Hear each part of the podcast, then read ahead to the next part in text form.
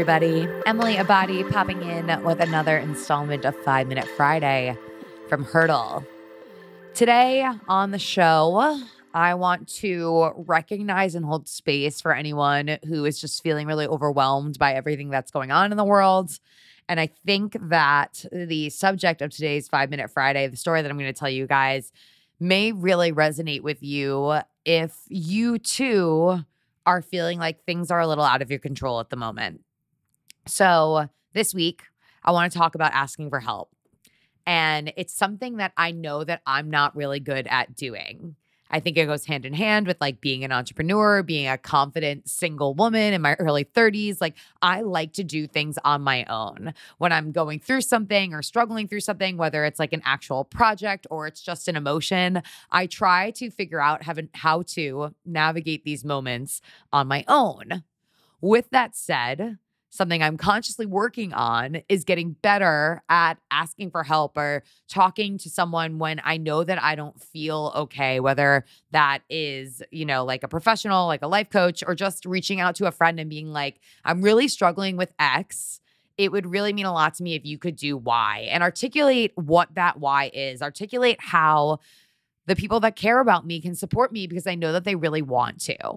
So let me bring this in and talk about how this showed up for me this week. This week, I lost audio that I was hoping to use on the show. And it was a really stressful moment for me because I have an editorial calendar and I like have set this reasonable expectation that you are all going to open up your podcast app every Monday, Wednesday, and Friday, and there's going to be an episode of Hurdle there.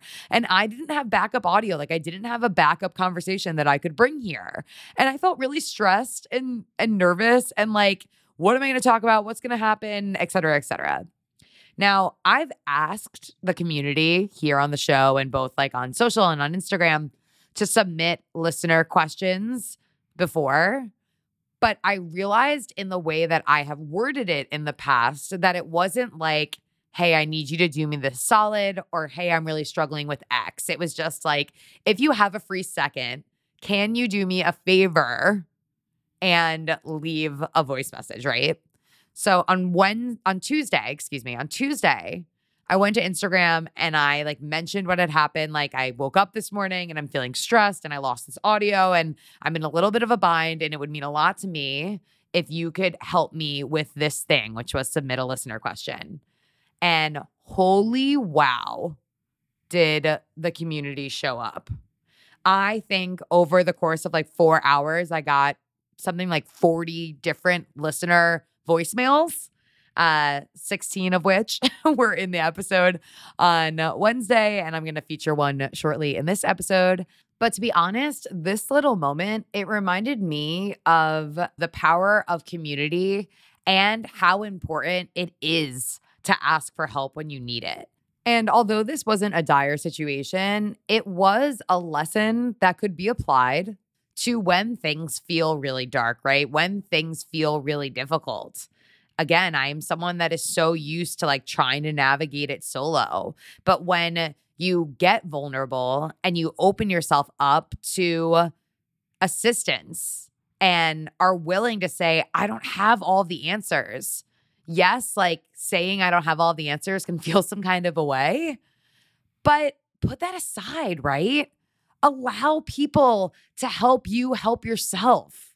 Allow people to remind you that there is good out there, even when, God, the world feels chaotic and everything feels a little bit all over the place. There is joy hiding in the difficult moments. And sometimes, because we're so caught up in our own stuff, you know, it's it's hard to seek that joy. It's hard to find it. But letting other people bring it to you, letting other people know that you are loved and important and valuable that's really special. And so again, like this community, thank you for showing up for me this week. It really it felt really really beautiful, especially because it reminds me that as someone who's at the helm of it, you know, we have the opportunity to help each other and it's not always about how I am showing up here for you, although that's a big part of it, but also how we can show up for each other. Uh, I mentioned this, I believe, uh, in last week's Five Minute Friday, but I want to mention it again. The not so secret hurdlers facebook group is at like almost 950 members and growing right now and the community is really starting to pick up and it's really exciting me. So if you haven't joined yet make sure you head on over there and go do that. My prompt for you this week for some reason that felt like the right place to plug that little audio uh, my prompt for you this week what's something that you need help with that you haven't asked for yet what is something that's going on in your life that you need some help with that you haven't asked for yet. And now, a listener question. Hi, my name is Jesse. I'm a relatively new hurdler, but I'm absolutely in love with the podcast and listen all the time. I wanted to know what is your advice for like a normal person. I find that all of the tips and tricks that so many of the guests and um, that you uh, talk about are all in conditions that for some of us are just not ideal. For example, I'm already a total morning person, but I have to wake up with an alarm because I have to be at work by 7 a.m. I'm a school principal and I just have to get there. And sometimes at the end of the night, it's really hard to keep consistent with some of the, the different health tips um, of recent guests and whatnot. And so how do you, without being too hard on yourself, manage all of the tips and be a normal person? Hey, Jesse, throwing a little bit of shade, it seems. I'm not going to be hard on you. I totally hear where you're coming from. Uh, I do want to say this the alarm thing, I get it. Not everyone has like the beautiful opportunity not to set an alarm and just hope that they wake up naturally at 5:30 or 6:30. That is an acquired skill. It's one that I have somehow mastered over the last few years. But with that said, there are other tips and tricks that are in here that you've got to just learn how to adapt to your own lifestyle, right?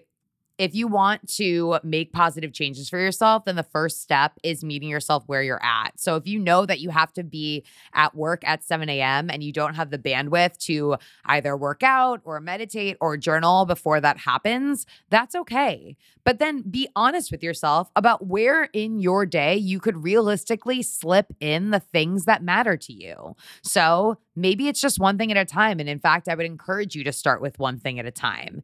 So perhaps that one thing is journaling. And you find that you can actually slip that practice into your routine the moment you get to your desk. It's something that I spoke about in this week's listener questions episode. I spoke about sitting down at my desk and starting off my workday by taking literally less than one minute to write down three things that I am grateful for.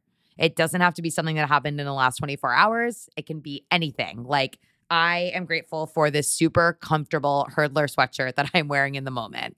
And there you go. Within one minute, you added a very positive, intentional practice to your regular routine. Maybe it's easy to say something like, I don't have the time to work out.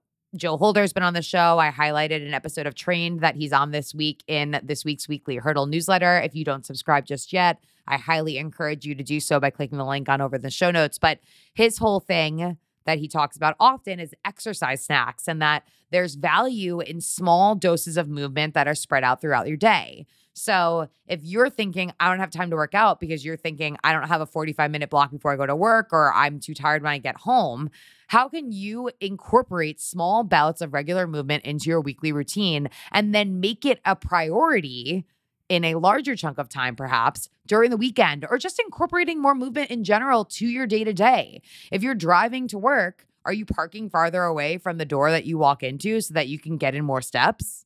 If you are going to the grocery store, I would challenge you to do the same thing. And remember, your routine, your wellness practices, they may resemble other people's, but they are yours. They belong to you. You need to incorporate things into your life that make you happy, habits that you will actually stick with. And don't worry about or judge what you've got going on based on what you see everybody else doing. Stay in your own lane, take inspiration and motivation from other people, but have grace with yourself so that you can push forward in a way that feels harmonious, if that makes sense. I would be really, really curious to hear from more people who this resonates with. And these voice messages, they help inform me on who I should talk to, who I should speak with, who should come on the show to give you the tips and the tricks that you're looking for. So I hear your frustration, Jesse. I get it. But I do think that if you meet yourself with where you're at and have that honest conversation, then you will find a way to incorporate healthy practices into your routine that will help you feel better. That's it for this week. Make sure you, if you're in DC, are holding March 16th for me. And I have an announcement. If you're in New York, yep, I said it, and you happen to be free the afternoon of March 26th, put a soft hold on that as well. I have some special, special things I'm working on, and I promise you I will have details ASAP. Another hurdle conquered. Catch you guys next time.